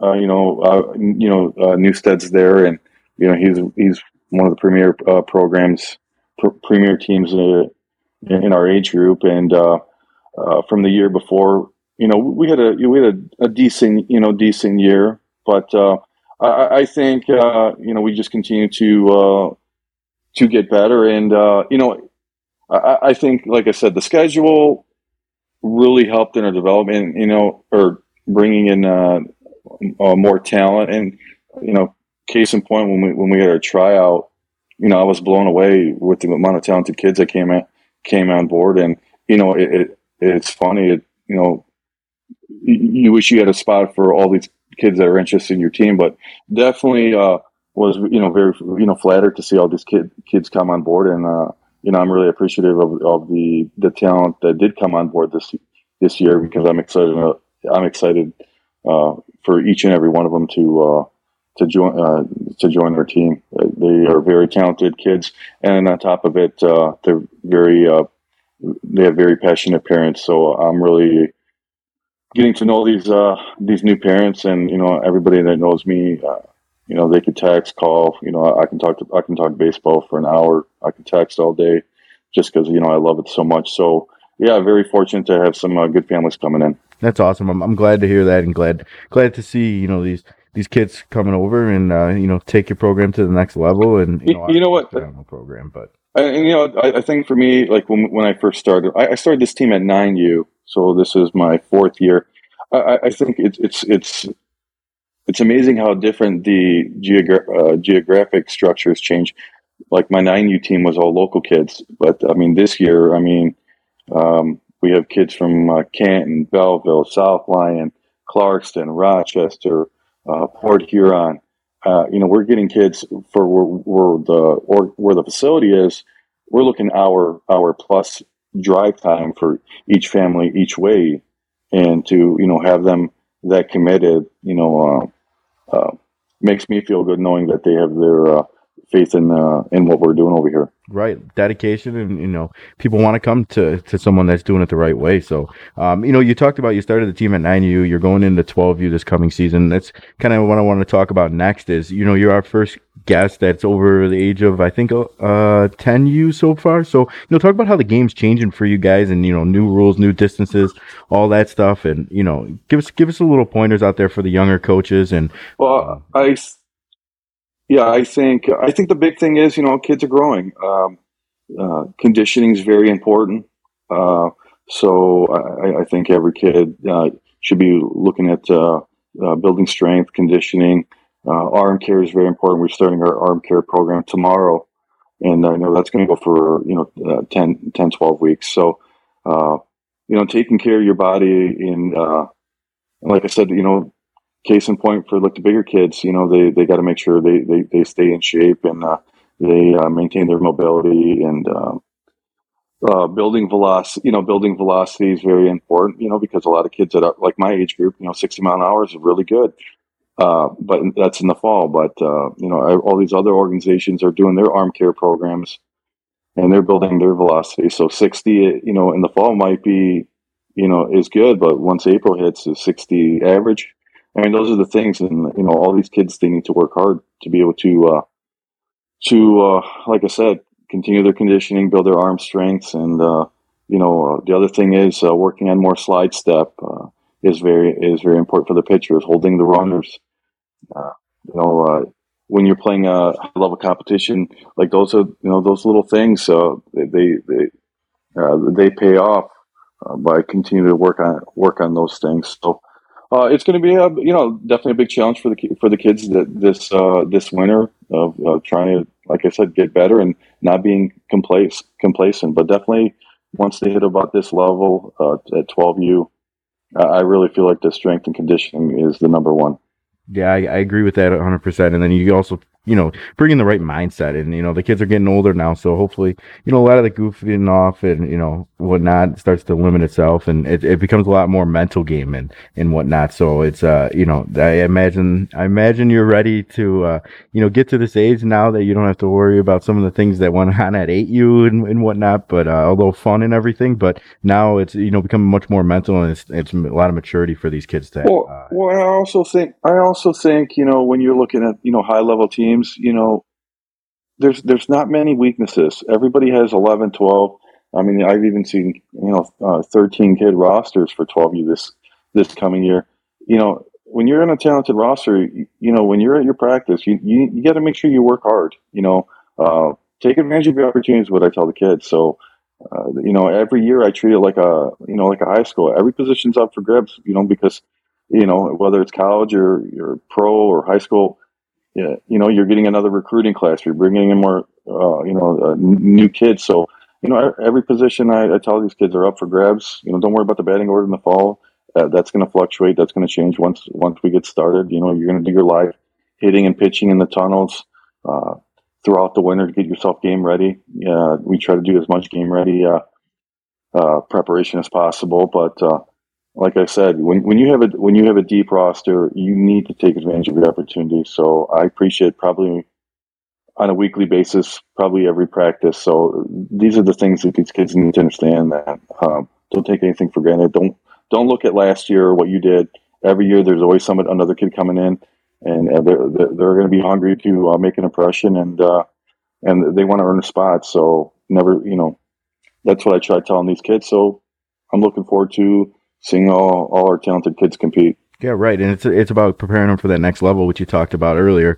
You know, if you're a junior, you got a sophomore coming in, and you, you just don't know. And there's only one shortstop on the team, so you have to be able to play different positions, like you said. And that's extremely important to be versatile. And, and that's when you do it is in the off season. Learn a new position, go out and, and have fun. Try try new things. You're, you're never just going to play shortstop and second base. You got to be able to play different positions. Oh, absolutely. I mean, you, you try to you try to do multiple, and, I, and like I said, that's that's the thing I, I, love about the roster we have. I mean, it's a talented group, but a very versatile group. I mean, I, I have so many kids that probably could play three positions. Um, I I like to think defensively, we're probably three deep, uh, just based on all these kids with the abilities to play these positions. So, like I said, it's a very exciting group. I, I'm actually really excited to get started. Yeah, and, and it's credit to you guys as an organization for for doing that because you know some organizations they you know they maybe preach that hey you're a shortstop you're going to play there every game you're going to practice there every game but you guys you know having you had this team at a young age and you've been doing it at a young age so you've been able to experiment and work through this all so you know credit to you guys for being able to do that. I I, I think the the best thing when you when, when you recruit someone you you mention opportunity versus give. Uh, I, I think, like I said, when you the older you get, you, you're always going to have to compete. So you don't want to give anybody anything. So, and I, I think that makes every kid more hungry, knowing that uh, okay, you know, this third base is up for grabs. You know, I'm gonna, you know, I have an opportunity to win this job, and you know, and some kids take advantage of it, and uh, like I said, it's it's it's it's based on the it's it's based on the player. It's all it's all on them. The opportunity, the development's there, the opportunity's there. It, it's all it's all on them to yep. take advantage of the tools that are given to them, uh, being with the with the hits organization as well as my team. Yeah, I, I think you nailed it. I love it. Um, I'm gonna hop into a, a, little game here. We're gonna play a little game. Just introduced it this week, and uh, the game how we're going to play this game is i'm going to name a quick topic for you and i want you to first thing that comes to mind for you um, all baseball related here so uh, you ready to have sure. a little fun here let's do it all right favorite baseball movie field of dreams good answer uh, do you prefer to win or lose the coin toss win you never know. Some people like to lose that coin toss, put the pressure on someone else. yeah. yeah.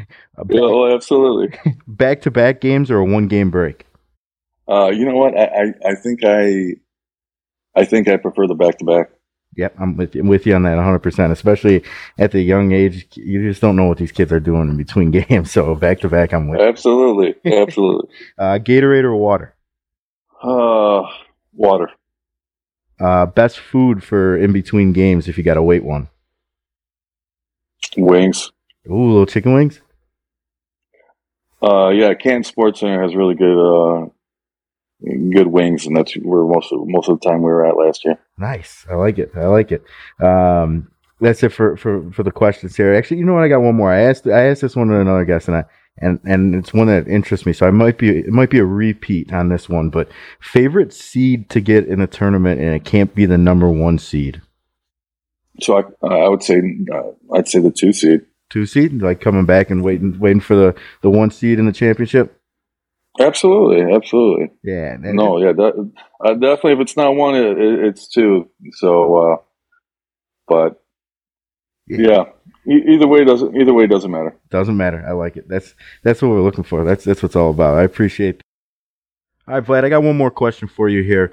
What is one moment that comes to mind when you think of travel baseball? Whether it's you know it's coaching for you or you know watching a game, something in your organization. You know what's kind of one moment that really speaks to you and you're always going to remember about travel baseball.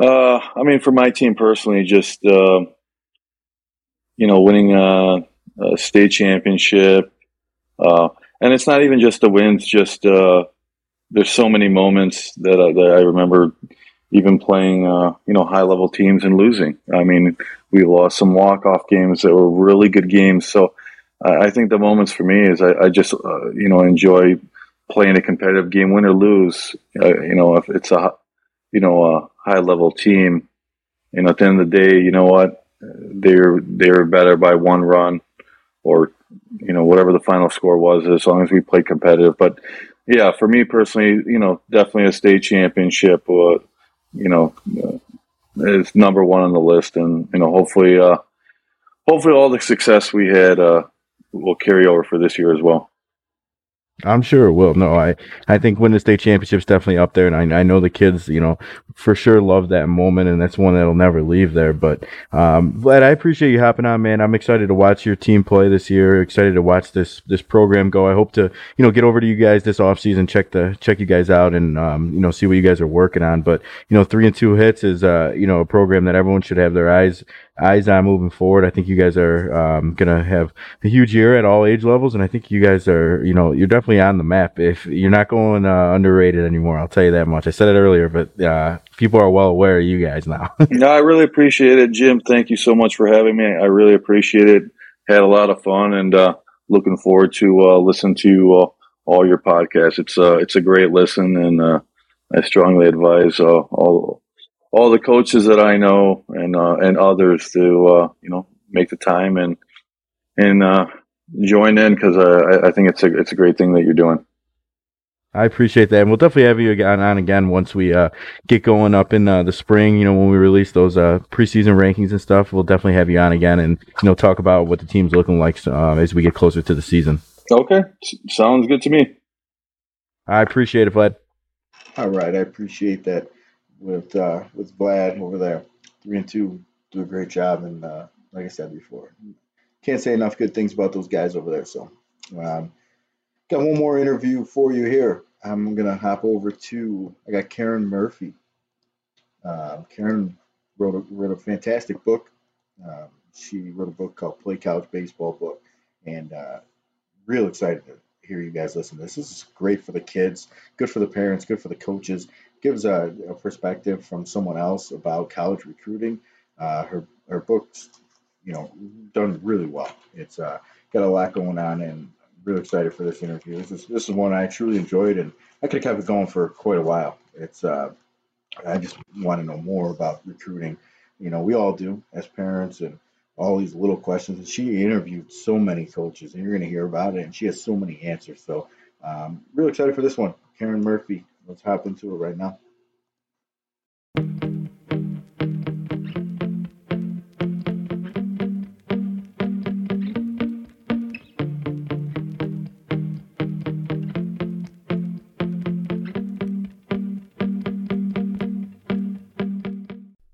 All right, everybody, welcome back. I have Karen Murphy on the line with us here, author of Play College Baseball, Your Guide to Getting Recruited. Uh, book, uh, you can go buy it on Amazon. Advice from over 275 college coaches. Uh, Karen, thanks for joining us.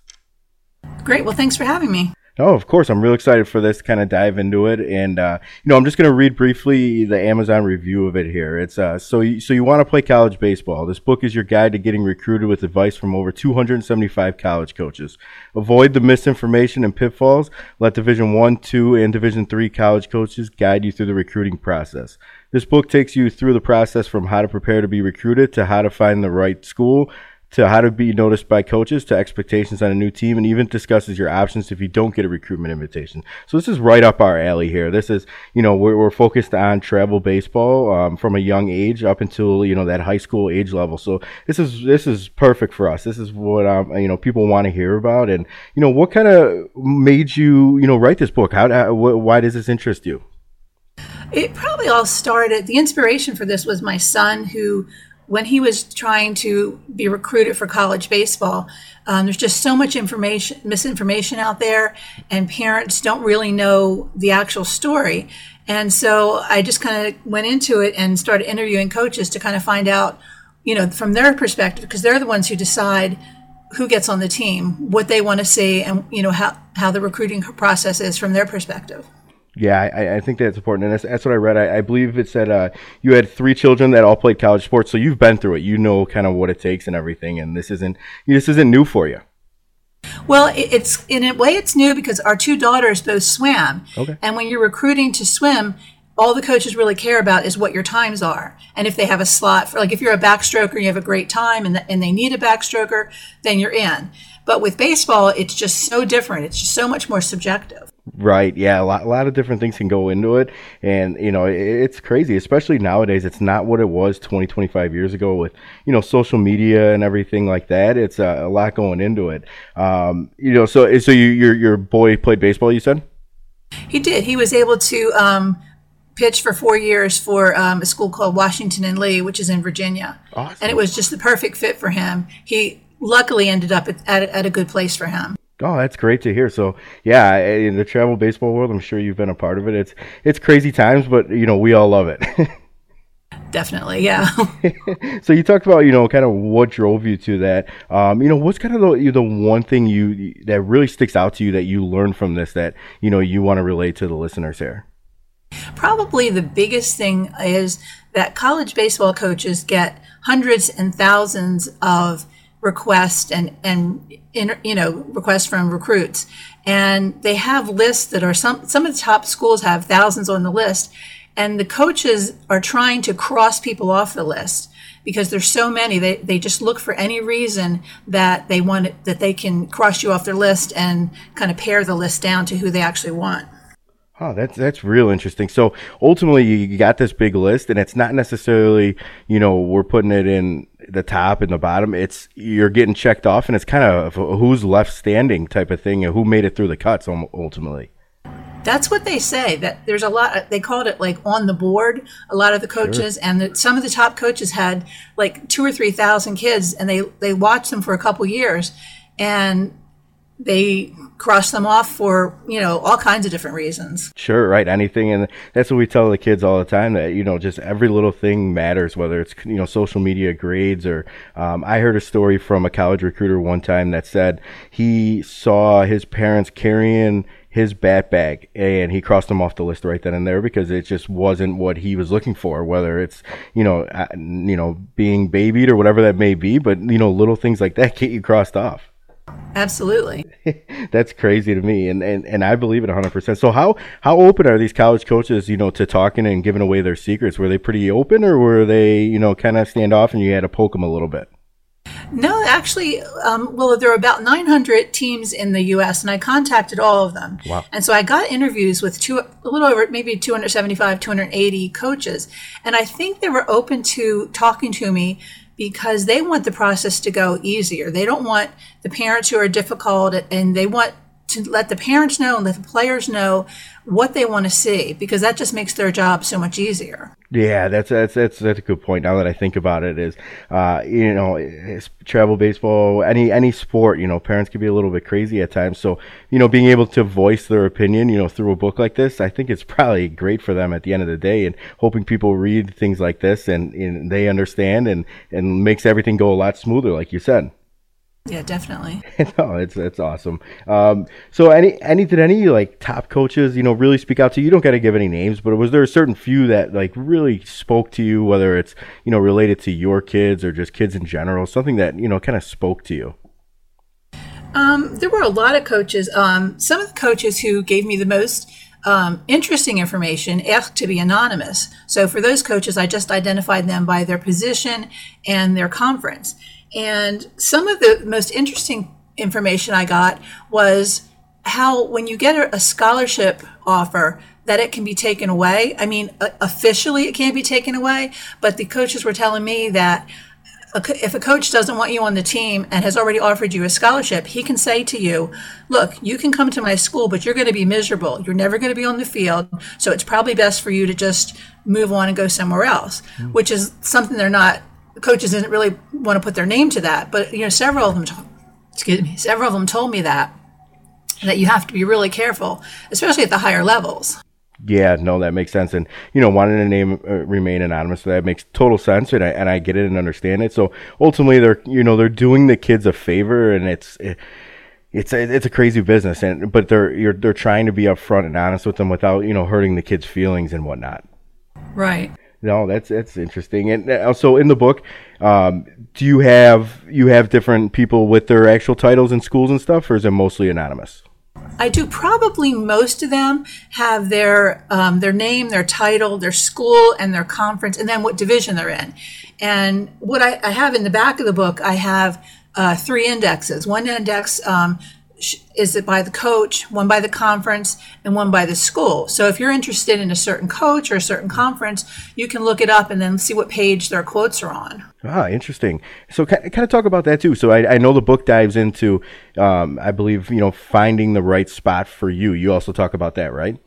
Right, absolutely. Yeah, and, and, and were, were college coaches open to you about describing that process too and what it takes to find your right spot? Sure. Well, what they said, whether there's kind of different levels for that. First of all, you want to try to find out. Um, first, they, they ask, they tell you you want to prepare. You want to be prepared physically and academically, because of course grades are almost as important, if not more important, than your skill level. And then to determine what level of play you're at. So maybe go to college games and see where you fit in. Go to you know different levels and see where you think you could fit in. And then after you kind of figure out where you are as far as the level of play, then you need to like look at the school and look at the, the geography and the academics and, you know, do you want to be in a rural school or an urban school and just kind of look at all of that put together. And then after you do all that, then start um, contacting the coaches. Mm. Yeah, no, I, I, I love that. It's uh, and I love how you keep talking about the academics. It's really important, and you know, not just for it, it's important for any sport that you play, but specifically baseball is definitely one of them because you know, with the scholarships and money, it's not like basketball or football where you're getting a full ride, everything played for. Baseball is a little more different, so you got to have those grades. They're extremely important. They are extremely important, and there's some coaches if you don't have the grades, they just won't even talk to you because scholarships are of course everyone wants to get a scholarship.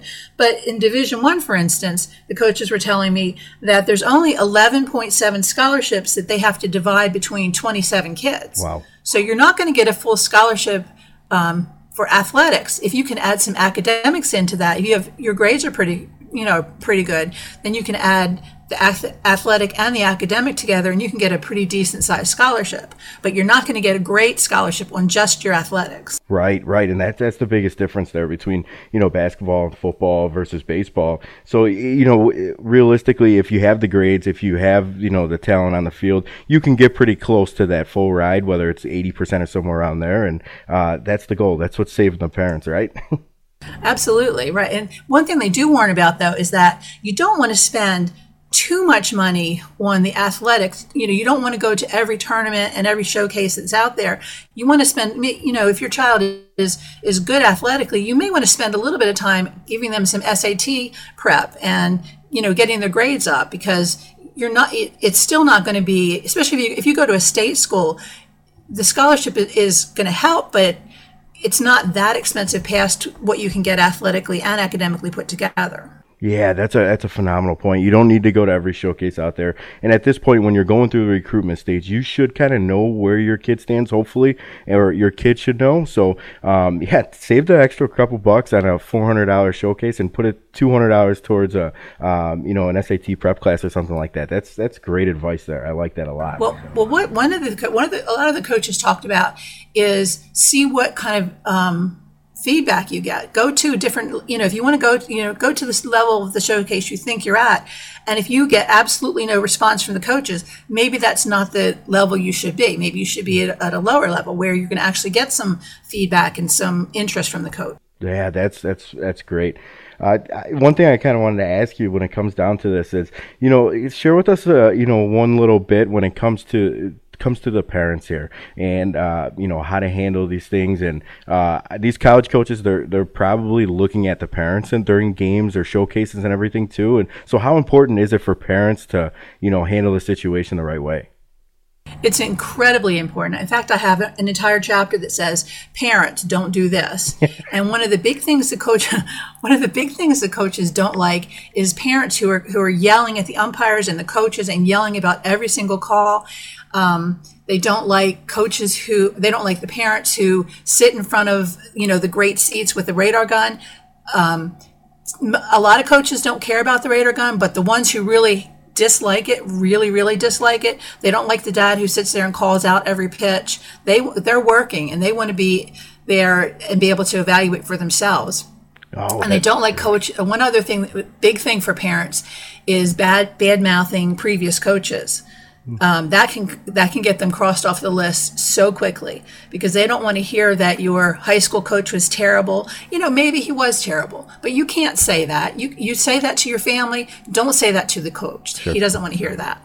Right. That's that. That's great advice there too. And uh, you know everything that you're saying here is is, is I, I think it's going to resonate in everyone. And whether that's you or whether it's someone on your team or someone you know, um, everybody sees that parent that's behind home plate with the radar gun. Um, and I think that's okay at a young age. You know, eight, nine, 10, 11, maybe twelve. But as you get to that high school level and these guys are coming around, save those spots for those college coaches because they want to be up there and they want to see it and they want to see your kid just perform on his own and let him play without you know dad or mom or grandma grandpa you know screaming at him nonstop Absolutely, yes. yeah that's One one other thing at a game that, that bothers coaches is some parents don't realize the coaches are there working. They're not there just casually watching a game. So don't go up to a scout and start talking to them and start pointing out your child and start just conversation. That's not what they're there for. They're, they're there to work. And it's, according to what they say, it's very annoying when parents come up and try to dist- and distract them for what they're trying to do. yeah that's a, it's a job for them too. It's yeah i mean it's it's their work. And you know are, do you know are they okay with after the game if they're kind of sticking around are, are they okay with people kind of coming up to them then? Um, they didn't specifically say that, but in general, college coaches want to talk to parents only about how's the weather, you know, that sort of thing. They don't want to hear about playing time. They don't want you to brag about your about your child. Um, probably they didn't specifically say after games, but it's if you, if you if you find a coach who really doesn't like that, you're going to annoy him and he's just going to cross your child off the list because he doesn't want to a lot of communication with the parents. They want the communication with the players because they're the players are becoming young men. They have to handle themselves in college and the coaches want to talk to the players. You know, most if not all the communication should be between the coach and the player. Yeah, I agree. That's uh it's it's it's their scholarship at the end of the day and I understand, you know, parents help help you know the kids get to this level, but once you get to that high school age like you said, they are becoming, you know, young adults and and you got to learn and that's why I brought up the story earlier of, you know, a parent carrying a 17-year-old kid's bat bag and like you said, it, it's what's one thing you cross off the list and you keep bringing that up. It's just it's that's how you get crossed off and, and I just keep thinking of you know kind of survival and that's really all it is. You have 100 kids fighting for four or five scholarships each year and, and one little thing gets you checked off and uh, you know it's important. I know i tell my kids all the time that you know social media and paying attention to that and make sure you're doing things the right way and make sure you're getting the right grades and, and everything like that. Um, did you, you guys dive into social media at all?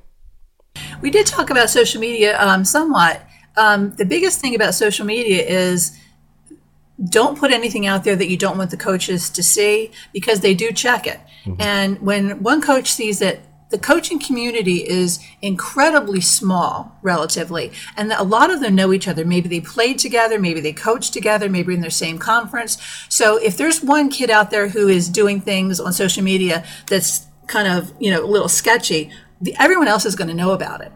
And that it's important to realize that these guys these guys know each other Right, right. It's all going to come around. And, you know, with social media now, I think it's great for the kids if they're doing it the right way. And travel baseball, for, for whatever reason it is, and I'm sure other sports are like this too, but it really has a huge community, especially with the kids and posting, you know, highlights and stats and everything. And uh, for the most part, I, I always see positive things and nothing bad.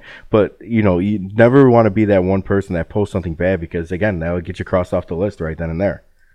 It definitely would, yes. So talk about your favorite chapter in the book. What's the favorite, you know, your your go-to if if one person, you know, opens it up, where do you want to go in that book to draw them into it? I'd say my kind of my favorite chapter is the chapter that says don't do this um, for the parents um, because the parents don't realize that they can be such a detriment to their to their son to try to play I, if they if they're bragging to the coach, if they're lying about offers, if they're trying to act like an agent and playing one offer over another. Um, one of the coaches told me specifically that uh, he had a player come up to him and say, "Well, I've got this great offer at this other school, or the parent, I guess, too." Um, and the coach is like, "Okay, that's interesting." Then calls the other school and find, and he, if he finds out that you're lying, or if you're trying to play one against each other, that's another reason to get you crossed off. And there's just so many things parents can do that they don't realize and you'll never know why a coach stops contacting you. They're not going to call you and say oh i'm sorry your parents were incredibly difficult. I'm crossing you off the list. You're just not going to hear from them again. Sure sure. Yeah no I, I agree and that's it. It's it's done it's over on to the next one and you know you mentioned that and it echoes for everything for these kids and when it comes down to choosing your teams for travel baseball and when you, you're moving teams and you're you're you're being recruited for these different teams again don't lie about well you know team A wants me and team B wants me. So does my kid get to do this for your team? Because again, that small community, they're gonna find out. It's it's it gets word gets around fast. no, that's uh that's uh, yeah word word travels very quickly with that. I, it's it's crazy world. What's uh you know one maybe quote one advice you know for the kids out there that you know really stuck to you that uh, will resonate with everyone out there. Um, let's see. Um, one of the things that I found was very interesting when the coaches were talking about um, when you send an email to the coaches, don't send a mass email. Don't send it to 50 coaches with a title that says Dear Coach. Um, because what the coaches are saying is like this one quote is uh, Dear Coach, letters go in the trash. Express your interest in the program, use the coach's name, the school's name, and include your resume. Because if you don't do that, you're going to the coach is going to be okay well i'm one of 100 people you just send this to and i'm just going to throw this away. Right right. So always use the coach's name or in the school correct? Right absolutely. And show and show that you know something about the coach or know something about the program um, because they want you they want you to be want to be there also. Um, One of the other things that I thought was pretty interesting in the section, there's one section, one chapter that talks about um, when you're new to the team. Um, when you're new to the college team, when you're actually on the team. Um, and I'll go ahead and, and, read this to you if you want. Yeah, um, the biggest adjustment is the speed of the game. It's much different from high school to college. Physical requirements are higher. If your body just can't move that fast, you can't play at that level. Um, this is a coach quoting. I was a good college player, but didn't go pro because physically I couldn't move at the re- required speed. That's something else to realize that you're competing against um, young men who are pro- who could be five years older than you. They're more physically mature. They're faster. There's no um, there's no no one in the lineup who can't hit. Everyone can hit. Everyone um, the game is faster, and you just have to realize that you know there's a big adjustment level when you go to a college team. Yeah, no, that's great, and that's what I like about this book is you're kind of taking everyone through the full process. So you're not cutting it off at you know the recruitment level. You're kind of talking about what it takes to you know transition to this team, and you know I think it it, it resonates to you know just me being able to go to a new team, whether it's from eighth grade to high school or you know sophomore to varsity, whatever that may be. So um, you know obviously it's a college recruitment book, but it, it's able you're able to kind of put it in anything with this travel baseball world. The other, then the last chapter is um, talks about if you don't get a recruitment offer.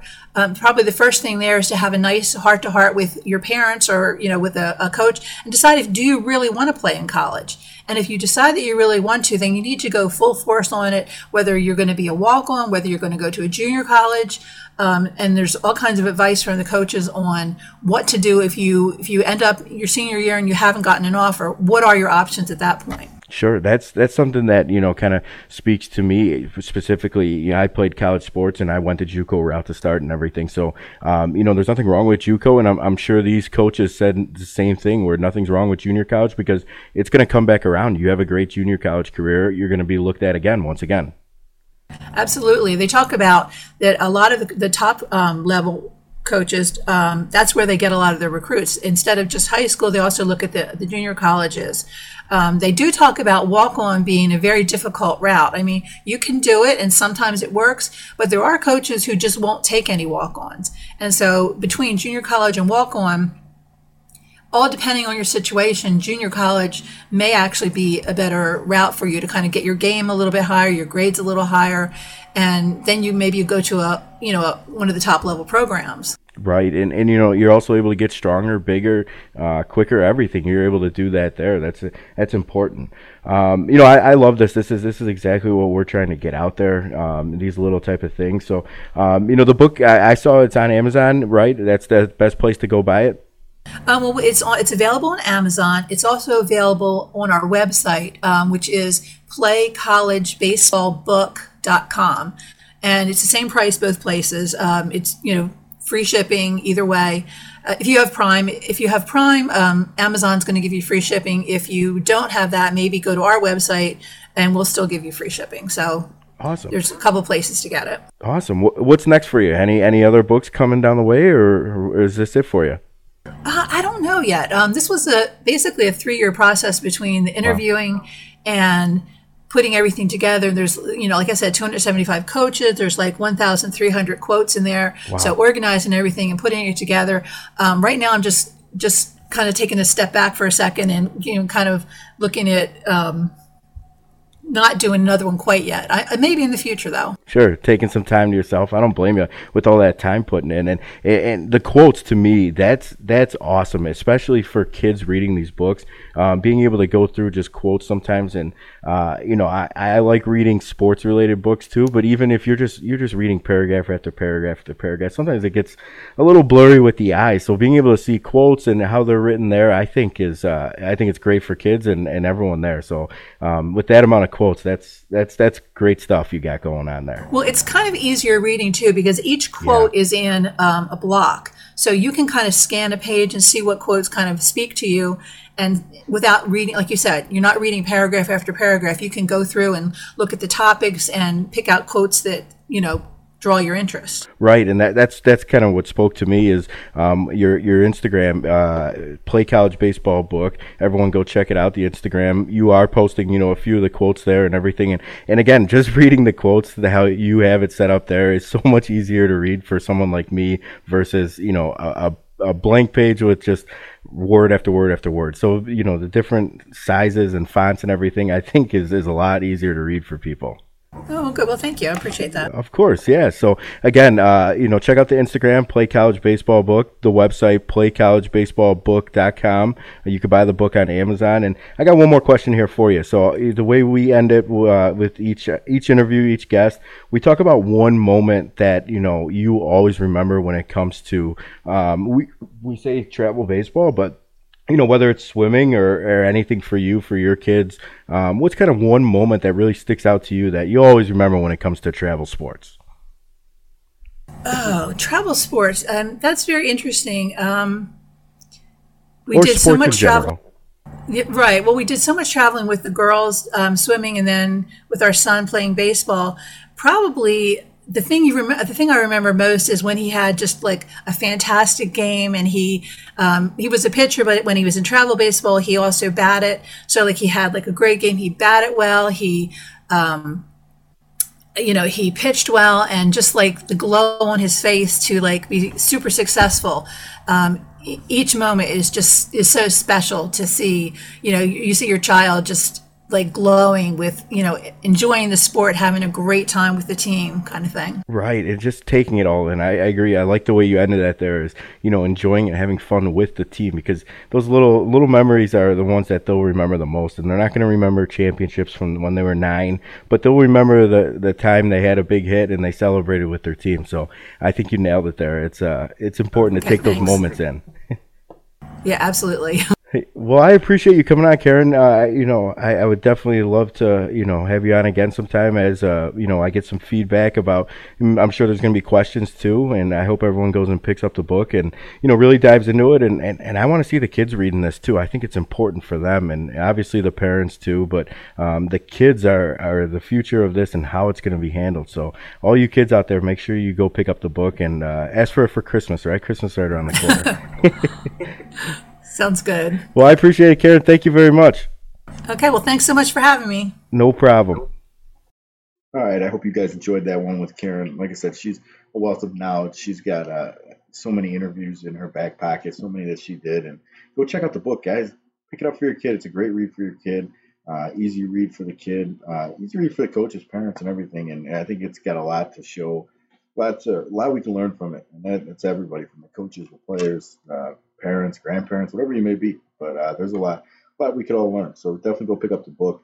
Um, I think I think it's great for for everyone. Um, hope you guys enjoyed that as much as I did. But that's gonna wrap it up. Uh, week three, uh, episode three, Midwest Baseball Ranks podcast. Like I said earlier, guys, please like, subscribe, leave a rating, tell people about it. We were trying to get out here. Our views have been fantastic. Like I said, week one shattered our expectations. Week two, we raised it up, and um, as of this morning, we actually broke that, broke our expectations on week two also, but we, we still want to grow.